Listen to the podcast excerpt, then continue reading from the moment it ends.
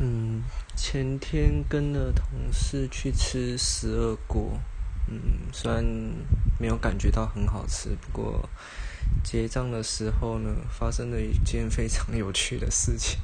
我到现在想起来会笑，在这跟你们分享一下。是啊，那个店员找钱给我的时候，我一个不小心手滑，把一块钱掉到地上。然后那一块钱就弹啊弹，弹到一个穿夹脚拖的人的两大拇指跟中指之间，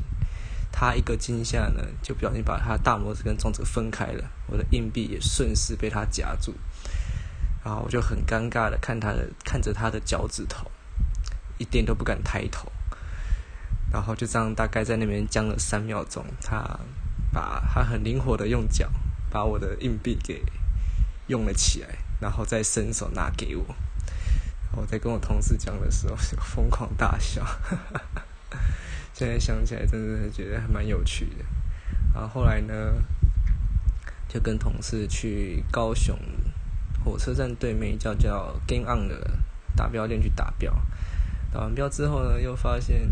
我们的车通通被拖掉走了。所以那一天真的是。